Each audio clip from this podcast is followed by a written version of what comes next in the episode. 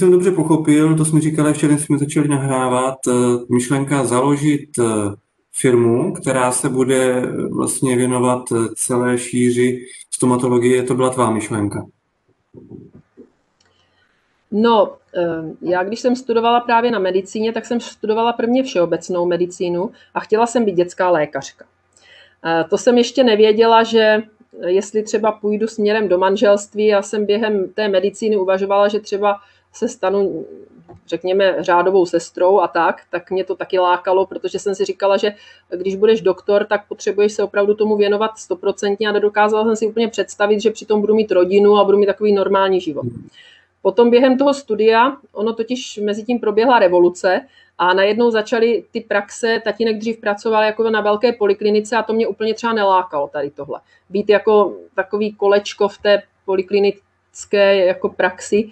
A najednou, jak on si otevřel svoji soukromou ordinaci a začala jsem tam chodit na praxi k němu, během studia jsem udělala sestřičku vždycky, třeba měsíc nebo dva o prázdninách.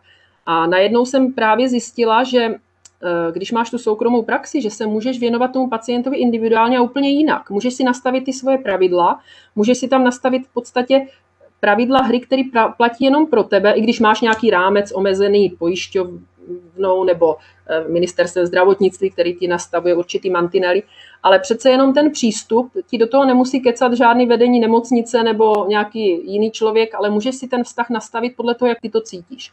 A tohle mě strašně oslovilo.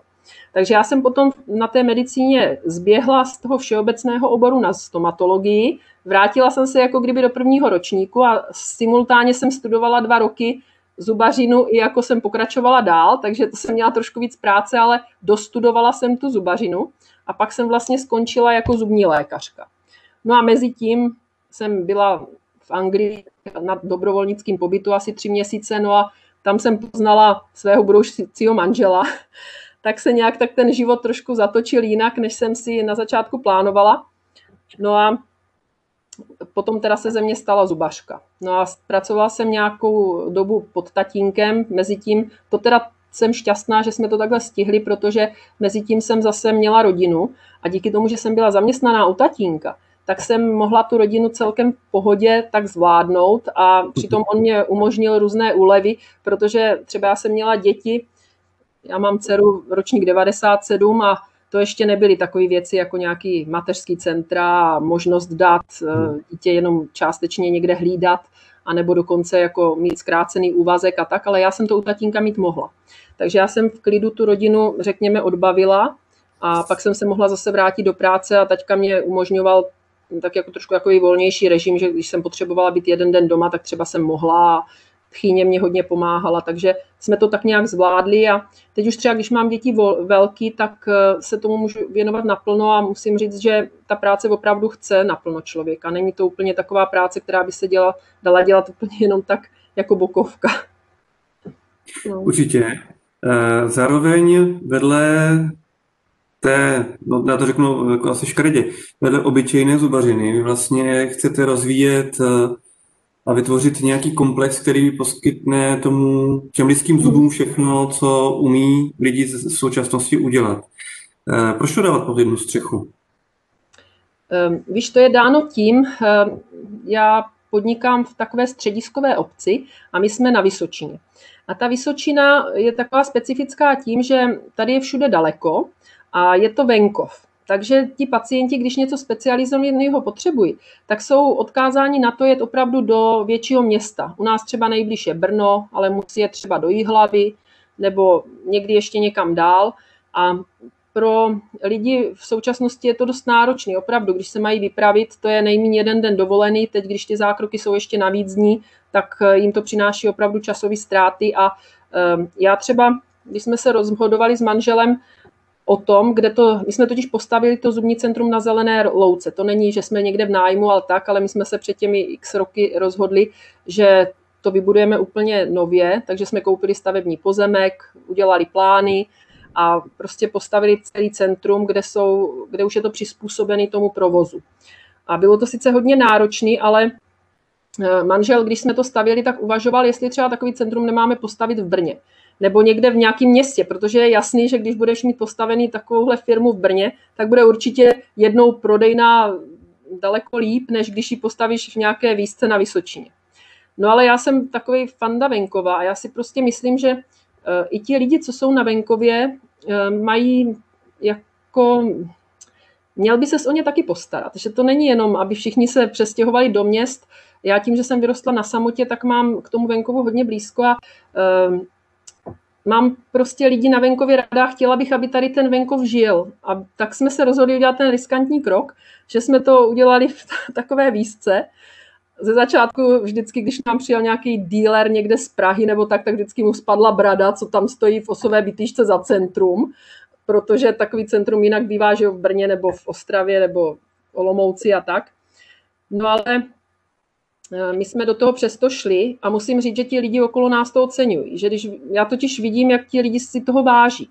Tady na venkově, mě to tady baví pracovat i proto, že ti lidi na venkově opravdu ocení, že se jim věnuješ. Oni si to uvědomují, jak je to, eh, jak je to náročný v dnešní době třeba na tom venkově něco provozovat, dávat práci druhým lidem, já když třeba vezmu, v našem centru pracuje několik mladých doktorek a já jim umožňuji pracovat na částečný úvazek.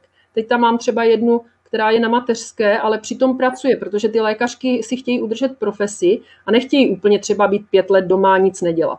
Tak oni třeba chodí jeden, dva dny v týdnu do práce a já jim to umožním, i když organizačně je to trošku pro mě složitější, třeba vymyslet ty úvazky a ty sestřičky, aby se to dokázalo skloubit. A potom tam třeba zase máme laborantku, která taky v té dědině má malé děti a já jí umožním, aby tam měla práci, aby nemusela nikam jezdit. E, pak tam máme zase třeba důchodkyni v laboratoři, která tam dochází. Zase tam může pracovat. Takže já si myslím, že je to taková přidaná hodnota a když se my nebudeme snažit jako křesťani přiblížit se lidem i takhle, i pracovně, tak že to nebude fungovat. Že budeme moc separovaní a mně se práce na venkově líbí, protože tam lidi mají k sobě blíž prostě. I, I prostě se znáš s nimi. Je to na jedné straně plus, že já pracuji v místě, kde jsem se vlastně narodila. To znamená, mám tam i rodinný vztahy, rodinný vazby, přátele, spolužáky a jejich rodiny. Takže na jedné straně oni všichni se teď na mě různě obrací, že chtějí ošetřovat že jo, svoje děti a rodiče a tak. Takže já si nemůžu vůbec stěžovat na nějakou nouzi o zákazníky. Zase na druhé straně ti vidí hodně pod pokličku. To je taky někdy nevýhoda, protože ty musíš být eh, konzistentní nejen v té práci a v názorech, oni tě prostě znají i jako člověka, i jako podnikatele, i jako ženu, znají tvoje rodiče, znají tvého manžela, takže je to trošku jinačí, když chceš, řekněme, když bys něco nedělal tak, jak by bylo správný, tak, tak je to hned vidět. Hned si o tom všichni budou povídat. Tak má to své plusy i mínusy. No. A je to takový uh, podvědomý tlak, nebo už se ti to třeba stalo, že udělala uh, nějakou chybu a ty lidi ti to v ordinaci dali najevo?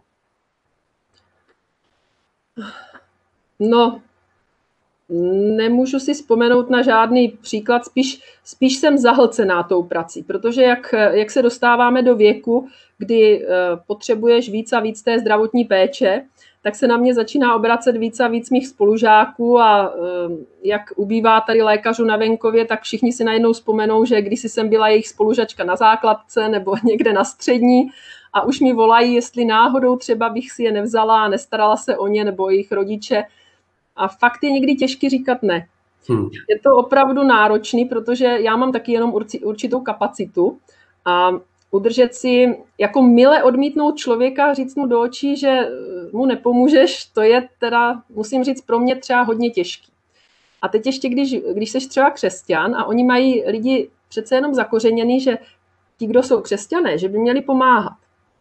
A to mě teda musím říct, dělá hodně občas potíží, jak toho člověka odmítnout přátelsky, aby to nebral jako, víš, že pro něho nechci nic udělat, ale prostě, že nemám kapacitu. Tak to mě dělá tak asi těžkosti někdy. Je to těžký to říct a když to řekneš, eh, tak potom jaký je výsledek toho? Jak to, jak to teda vnímá ta druhá strana, když jim už opravdu musíš odmítnout? No musíš tomu věnovat čas a nastínit jim ty, ty věci okolo, aby to neviděli jenom jako jednorázovou věc, ale aby si uvědomili, že já když někoho beru do péče, že to je v podstatě do smrti.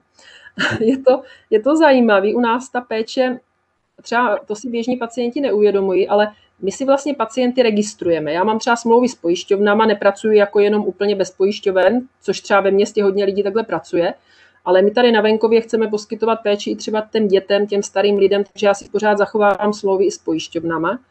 A ty pojišťovny mají takový zajímavý koncept, že ty si musíš lidi zaregistrovat. A registrace znamená, že oni jsou u mě zapsaní a v podstatě já se jich nemůžu zbavit. To znamená, že oni jsou pode mnou v podstatě a zubní lékař není omezený nějakým věkem, to je v podstatě do smrti. Takže pokud ten člověk ode mě neodejde, protože nějakým způsobem se mu nelíbím nebo nějak se rozhodne chodit jinam, tak on je můj pacient až do smrti. A ono se to nezdá, ale jak stárneš a přibývají ti ty pacienti a teď ty tvoji pacienti už se vdávají žení, přivedou ti své partnery, rodí děti, přivádí ti své děti, tak ten obvod tak obrovsky naroste a bobtná, že najednou hmm. člověk eh, ani neví a najednou má třeba 2-3 tisíce lidí a to ti jenom řeknu, že třeba v Brně mají průměrně 900 lidí na jednoho lékaře a já mám určitě tak 2,5-3 tisíce, takže ono to není i jako jednoduchý tady tuhle tu ordinaci potom zvládnout. A další problém je, že když mám ty lidi registrované a například mě odejde nějaká lékařská na mateřskou, tak já, protože jsem zodpovědná za tu ordinaci, tak já přebírám všechny ty její pacienty během té její doby, co je na mateřské, takže najednou mám třeba jednorázově 4 tisíce na jednou lidí na starosti. Už je potom teda opravdu na hranici a je fakt, že jednou jsem tohleto zažila, asi před dvěma lety jsem měla takovou krizi, kdy mě naraz dva chlapy doktoři odešli, dvě holky otěhotněly a jedna se odstěhovala někam do Jíčína, protože její partner nabídl tam snětek a koupili tam byt, takže mě odešlo zaraz čtyři doktoři a já jsem najednou myslela, že se z toho doopravdy složím. Hmm. A to, to teda byla doba, kdy jsem přemýšlela, jak jsi říkal o tom vyhoření, kdy jsem opravdu cítila obrovský tlak, protože lidi pořád volali. Teď mě přibývala, jsem měla seznam stovek lidí, kteří čekají na ošetření a teď jsme nevěděli, co dřív a prostě já mám to křeslo jednomístný a já tam nemůžu zaraz posadit tři lidi prostě můžu ošetřit jednoho, pak druhýho, pak třetího, ale ten čas je limitovaný. Já tam jsem nemohla být 12 hodin denně, pořád třeba tři měsíce, tak to jsem se teda opravdu dostala, řekla bych, na dno svých zkušeností, svých jako schopností a vůbec svých sil. A musím říct, že to možná i trošku potom mě přinutilo zamyslet se nad tím, protože potom jsem i na podzim prodělala rakovinu, byla jsem na operaci a musím říct, že to byla taková takový memento, kdy jsem se zastavila a říkala jsem si, takhle to prostě nemůžu dělat, protože když se potom úplně složím, tak ve výsledku to bude tak, že pak tady nebude nikdo mít toho lékaře. Tak to bylo právě eh, období, kdy jsem i začala hledat právě, jak to vyvážit, abych eh, dokázala prostě být funkční, řekněme, dál a dál, co nejvíc. To, to zní, jako kdyby pomalu to bylo Eh, promyšleno pro zřetelnosti, že jak kdyby to bylo jako takový, jako furt se daří, nebo furt je to nějak, nějaké dobré úrovni, a pak okamžitý rychlý sešup eh, ke dnu, ze kterého potom postane Eva jiná, ale jak? Uh, já si myslím, že ono je to v tom životě důležitý, prodělat pády i jako znova vstávat, protože člověk se stane potom pokornější. Jednak, eh, víš, když se tím moc dlouho daří, tak člověk má tendenci si myslet, že je to jeho zásluha. Že je to tím, že on je takový jako dobrý, že je pracovitý a že já nevím co. No a pak najednou zjistíš, že tady to, že se ti zrovna v té chvíli dařilo, je, je součet mnoha takových eh, věcí, které třeba nemáš úplně pod kontrolou. Je to součet tvého zdraví, toho, že ti to doma funguje, Eh, taky to, že eh, třeba, já nevím, je i dobrá politická situace nebo dobře nastavený ceny a podobně.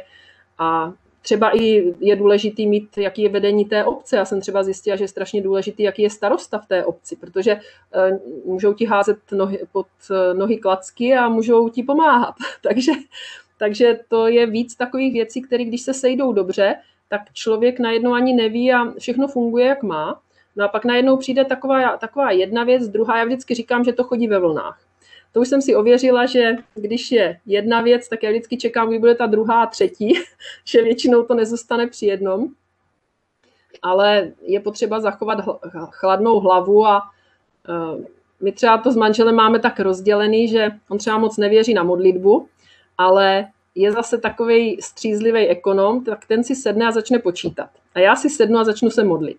Takže my to dáme dohromady a najednou z toho vyplyne nějaké řešení a je to. Mm-hmm. Takže i, i takhle to tehdy bylo a já jsem si říkala, že musím eh, tady to období brát takový přechodný období a že je to podobně, jak když máš fakt nějakou krizi, tak nesmí člověk myslet moc na to, co bude třeba za dva měsíce nebo za tři. Je potřeba žít každý ten den. Takže ráno se probudit, naplánovat ten den a ono se o, tam, o tom tak mluví i v Bibli, že dost má den svých starostí, takže, mm. takže v těch těžkých obdobích, kdy člověk opravdu má nějakou krizi nebo prožívá něco těžkého k unesení, tak eh, si myslím, že není dobrý moc přemýšlet nad tím, co bude za rok a za dva, ale vstát ráno, poděkovat za ten den a vrhnout se do toho dne, který teď chci prožít naplno, jak nejlíp dokážu. A pak ho dát jako zase dobrý, ten jsem prožil, je v minulosti, už na něm nemůžu nic změnit, poděkovat za něj, nebo teda eh, pokud, se, pokud si chce najít, pokud, pokud tam udělal chybu nějakou, tak poučit se z toho, ale zase jít další den. A takhle, když to člověk rozkouskuje na ty dny, tak najednou zjistí, že i ta těžká situace se dá žít. Nebo že i tady ten těžký eh, osud nebo to, co v té chvíli člověk prožívá, se dá přežít nějak. A potom najednou, až se na to člověk dívá na to období třeba zpátky dva roky zpět, tak zjistí, že to pro něho bylo nakonec požehnání, že najednou se z toho třeba poučil nebo že se odrazil od toho a přišel na něco, na co by normálně nepřišel, kdyby tím neprošel. Hmm. Tak jsi za to nakonec vděčná. Svým způsobem ano. Svým způsobem ano, protože my jsme třeba zrovna v té chvíli měli, chtěli rozšiřovat firmu, chtěli jsme stavět další prostě dům, který by byl přiřazen k té ordinaci, chtěli jsme tam mít dalších pět ordinací a poměrně jsme uvažovali o tom, že si vezmeme velkou půjčku, aby jsme zainvestovali opravdu a to byla chvíle, kdy, kdyby jsme do toho opravdu šli, tak jsme se možná tak zadlužili, že bychom to možná nezvládli. Ale díky tomu, že eh, jsme to zastavili, můj manžel to reálně zhodnotil, že teď není dobrá, dobrý čas na to investovat, že musíme prostě chvíli vyčkat, jak to, jak to bude dál vypadat, a i když jsme třeba taky ztratili spoustu peněz, třeba projekt opravdu, ten stál spoustu peněz a pozemek jsme měli elokovaný, ten, o ten jsme přišli potom a tak podobně. Prostě ty finanční ztráty tam byly, ale já si myslím, že v podnikání s tím člověk musí počítat, že občas se něco nevyvede a občas prostě přijdeš i o nějakou větší částku, ale um, člověk zase na těch penězích nesmí být tak úplně fixovaný, že když o něco přijde, takže je to konec všeho a musí přestat podnikat dál, to zas asi ne. Tak když jste tu cenu se vyvarovali totálního pádu, krachu, tak to stojí za to. Stojí to za to asi. Zaujalo mě ještě to, si říkala hned v úvodu, když jsi mluvil o pacientech, že neděláš vždycky to, co chtějí, že někdy prostě vidíš dál než oni a musíš eh, udělat i to, co nechtějí. A asi kdyby mohli, tak by se ti, bránili, by se ti bránili a dělali by všechno pro to, abys to nakonec neudělala. Je, ještě si dokážu představit, že mnozí za tebou přijdou a prostě se bojí. I když třeba ani nemusí a dopadne to všechno dobře, zuby zdravé a odchází, tak eh, stejně je tam člověk, který se bojí a ještě pak eh, ty ho musíš dovést k něčemu, co nechce a raději by se otočil a už, se, už tě neviděl. E, jak to zvládáš? Nebo jak to člověka přesvědčíš, že teď prostě to není jenom teď bude včelička? Hmm. Um, no, já mám třeba hodně dětí, takových dětí, ty to strašně těžko prožívají. Opravdu děti, já jsem si ověřila, že nejvíc, co bolí, je strach. Strach bolí hmm. úplně neuvěřitelně. A ono se o tom těžko hovoří, protože já jsem si během těch let, co pracuji třeba s dětmi, a mě i posílají kolegové, eh, lékaři, zubaři, eh, děti, které nedokážou ošetřit, tak je posílají, protože já dokážu pracovat i s rajským plynem, anebo pracuji za použití takových léčiv, které to dítě trošku dokážou zbavit strachu. Tak eh, část dětí dokážu ošetřit takhle. Některé děti opravdu nejsou ošetřitelné za běžného režimu, protože když třeba takový tříletý dítě má pět zubů na trhání a dalších pět skažených, který se musí opravdu vyvrtat a tak, tak takový děti je nejlepší opravdu uspat celkově a udělat to naraz, aby si na to nepamatovali. Takže tohle je potřeba zvážit a člověk, který už má trošku zkušenosti, což můžu říct, že už třeba ty zkušenosti mám, tak už dokážu rozhodnout, jestli to dítě je vhodný pro to ošetření naše, anebo je musíme poslat opravdu na uspání do nemocnice. To je třeba další věc, kterou bych jednou tam chtěla mít, domluvit se s anesteziologem, že by mě tam třeba jednou týdně nebo jednou měsíčně chodila, mohli bychom ty děti i celkově uspávat. Ale ono na venkov sehnat anesteziologa, když všechny nemocnice mají naprostý nedostatek anesteziologů, tak je opravdu těžký. Takže to je taková moje vize, že jednou to bude takže zatím dělám jenom určitou část těch neošetřitelných dětí.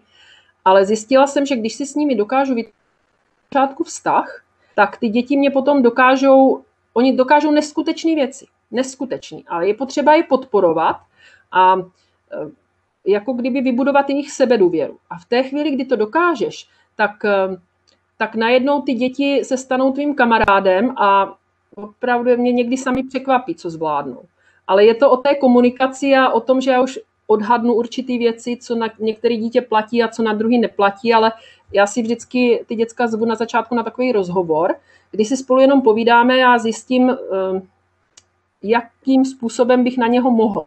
A s pomocí mhm. rodičů to naplánujeme, protože ty rodiče někdy si myslí, že oni mě to dítě předají a dělej si s ním, co chceš, hlavně ho ošetři.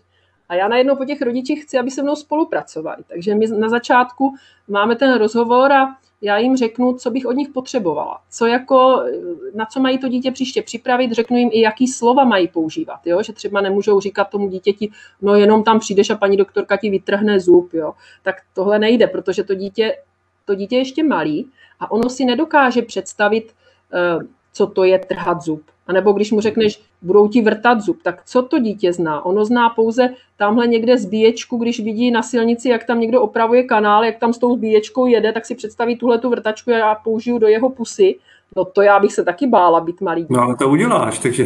No ale právě, když ty, ho, když ty mu dopředu řekneš například, uh, ukážeš mu kartáčky, vykartáčkuješ mu prvně pusu, dáš mu tam pastičku a ukážeš mu, že tam stříká voda a že tam příště budeš ten zoubek sprchovat a budeš ho prostě oplachovat a vysvětlíš mu to, tak ono najednou to přijme a pokud zajistíš, aby ho to ještě co nejmíň bolelo, ale já přitom na něj mluvím a povídáme mu třeba se sestřičkou pohádku. Já mám skvělou sestřičku, která při tom, jak já pracuju, tak třeba s tím dítětem povídá mu pohádku, takovou svým způsobem jako vymyšlenou, ale ono to dítě se soustředí na tu pohádku a ono zapomene vnímat to, co já mu dělám v puse.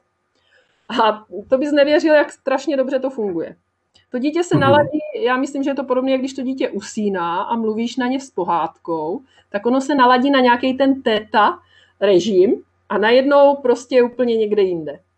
A to já se tam snažím prostě udělat. A podobně teda musím mluvit i s dospělými, akorát, že na ně nepoužívám pohádky, ale na ně používám takový, když vidím, že je baví včelaření, tak si s ním mi povídám o včelaření, když vidím, že je baví, teda o fotbalu toho moc nevím, ale eh, třeba musíš zjistit, co má člověk za zájem a zkusit odvést tu jeho pozornost na tohle, a, ale jenom krátce, protože zase já tam nejsem o to, abych jenom povídala, já musím mnoho věcí udělat. Takže eh, když je to jenom jednoduchá věc, tak stačí pár slov a když je to něco složitějšího a musím toho člověka přesvědčit, tak opravdu si chvíli povídáme, předestřu mu několik variant, ale on se musí rozhodnout. To není, že já ho do něčeho tlačím, to v žádném případě. Já musím najít to, co, v čem on je o tom přesvědčen, že by do toho šel a já do toho půjdu taky, protože musíme najít takový fakt tu střední zlatou cestu, kdy já ještě nepopřu ty svoje lékařské principy, které bych musela úplně třeba překročit. Mám určitý mantinely, ve kterých se budu pohybovat. Něco už je za hranou. Třeba pacient by si chtěl nechat, já nevím, vyklavej nějaký rozbitý zub, aby ho netrhala, ale já vím, že by mu to uškodilo na srdíčko třeba. Jo?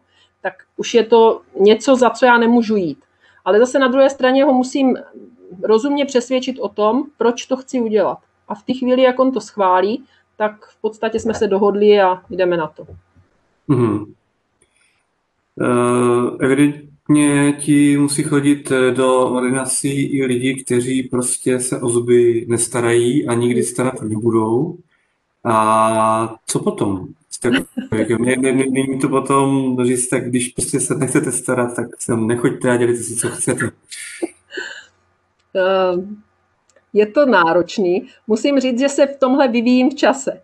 Když jsem byla mladá a nabušená ze školy tím, jak vypadá prevence a jak by se člověk měl starat o svoje zdraví, tak jsem na ty pacienty byla opravdu taková přísnější a víc jsem na ně tlačila a tak, prostě trošku bych řekla dnešními slovy, že se mi až trošku zastěňovala, jo, co by měli dělat a tak. Postupem času, jak člověk stárne a nechci říct, že moudří, ale uvědomuješ si, že priority v životě má každý jiný a že některý člověk pro něho je prioritou třeba motorka, pro někoho je prioritou rodina, pro někoho je prioritou třeba, já nevím, záchrana planety a jeho vlastní zuby ho tolik nezajímají. Tak jsem se naučila časem nebrát zodpovědnost za ty lidi osobně, protože mm. je fakt, že za svůj život jsme zodpovědní každý sám. Já mu můžu v dobrém poradit, co by měl dělat, ale on je sám svobodný a zodpovědný, nebo zodpovědný za svůj život je každý člověk sám a já nemůžu zodpovědnost za jeho život brát do svých rukou. To, to je vlastně takový ten paternalistický systém, který uh, není úplně podle mě dobrý, protože, nebo u malých dětí by to šlo, ale u dospělých lidí už, už ne. Mm-hmm. Tam musíš navodit u toho člověka pocit zodpovědnosti sám za sebe a pokud on mě několikrát za sebou eh, jasně dá najevo, že prostě zuby jsou pro něho podružná záležitost a že ode mě očekává základní péči, nechce do toho investovat, tak já to beru jako eh, směr, který nastavil on a já se mu snažím přizpůsobit, abych prostě udělala nezbytné minimum, co by nebylo proti zase mým zásadám jako podle svědomí, ne, že bych ho jako odbila, ale prostě udělám základní věci, jako ošetřím třeba dásně, odstraním zubní kámen, používám jenom třeba, pokud to jde, amalgám, základní prostě výplňové věci. A pokud to nic víc nechce, tak ho do ničeho nenutím a snažím se to udělat co nejrychleji, tak aby on byl spokojený. A je pravda, že určitý procento lidí, tak kolem 10% se říká, tak eh, to nebude nikdy spolupracovat a člověk si nesmí z toho dělat eh, výčitky, protože to jsou jejich, je to jejich rozhodnutí. Já jsem tady připravená jim pomoci, když třeba budou mít akutní bolest a tak, Zmíním, že si za to můžou sami, to by měli zase vědět, protože já dělám, co můžu, ale když mě on nebude pomáhat, tak to nejde. Je pravda, že jediná výjimka je, když vidím, že takhle rodiče zanedbávají svoje děti. Protože ty děti za to nemůžou. A když mě třeba, teď jsem nedávno měla jednu maminku, která třeba svoje malé dítě mě přivedla třeba po dvou letech, eh, přitom mají se chodit na prohlídky každého půl roku, a ona předtím tam to dítě mělo kazy. My jsme se domluvili, že je ošetříme, naplánovala jsem to, maminka to několikrát zrušila a nepřišla, až zase po dvou letech. A když vidíš, jak tam to malé dítě má obrovský kazy, který ty prostě nedokážeš ošetřit už tak jako lehce, je to malé dítě a ono si za to nemůže a může za to ta maminka, tak v tom případě teda opravdu mám pohovor s maminkou a jsem trošku, řekla bych, drsnější. Mhm. Protože mm-hmm. jako když už má člověk děti, tak eh, je za ně určitým způsobem zodpovědný. A já jí musím říct, že udělala chybu. Ona musí to vědět od někoho. A když jí to nikdo jiný neřekne, tak já si zase myslím, že jsem na místě toho lékaře, který by to říct měl. A oni mě tam většinou se potom samozřejmě kají a říkají, že to nějak prošvihli a tak, ale já to beru jako, že musí si uvědomit, že udělali chybu nechci je nikde ponižovat, takže se snažím vždycky ten rozhovor vést s nimi v soukromí, aby to třeba neslyšeli hlavně ty děti, jo. Mhm. Ale zase na druhé straně ten rodič eh, by měl trošku, nechci jim hrozit sociálkou, to jsem snad použila jenom jednou nebo dvakrát v životě, že opravdu jsem viděla, že ty děti jsou zanedbaný, tak jsem jim říkala rodičům, že jestli se to nezlepší, ten jejich přístup, takže budu muset zavolat sociálku, protože takhle to opravdu nejde. Ale zatím jsem to asi nikdy neudělala, protože ty rodiče většinou aspoň bazálně začali spolupracovat. No. Ale je to těžký. Hmm. A to ty možná seš ve výhodě, eh, že si na takovém místě, kdy ten člověk nemůže tak snadno si říct, tak já půjdu začnu chodit za jinou zubařkou, která nebude prudit. No, musím ti říct, že nad tímhle někdy uvažuju taky, že ti lidi to mají fakt těžký, jo. Protože dneska je takový nedostatek, zvlášť na tom venkově lékařů, že e, sice máme všichni svobodnou volbu lékaře, ale v praxi vůbec nemáš svobodu. Vůbec. Hmm. Ke mně jezdí třeba pacienti, se přestěhovali do Prahy, e, postavili si domek třeba někde úplně pryč, třeba 100 kilometrů. A oni ke mně pořád jezdí protože říkají, že pro ně lepší přijet za někým, koho znají a ze kterým prostě mají vztah, než že by si tam na místě hledali někoho ehm, a že ani nechcou si hledat. Jo? Tak já někdy jsem z toho taková, nejdál mám snad pacienta ze Šumavy. Jako nepočítám cizince, to je zase druhá kategorie, jo? jak jsou různí ti oper, oper nebo začali pracovat v cizině, tak těch je taky dost, ale jako teda, že je někdo ochotný jet, já nevím, ze Šumavy je to pět hodin cesty, to, to nechápu přímě. To je značka kvality. No, nevím. Jestli to není zoufalství. Ale asi ne tvoje. no.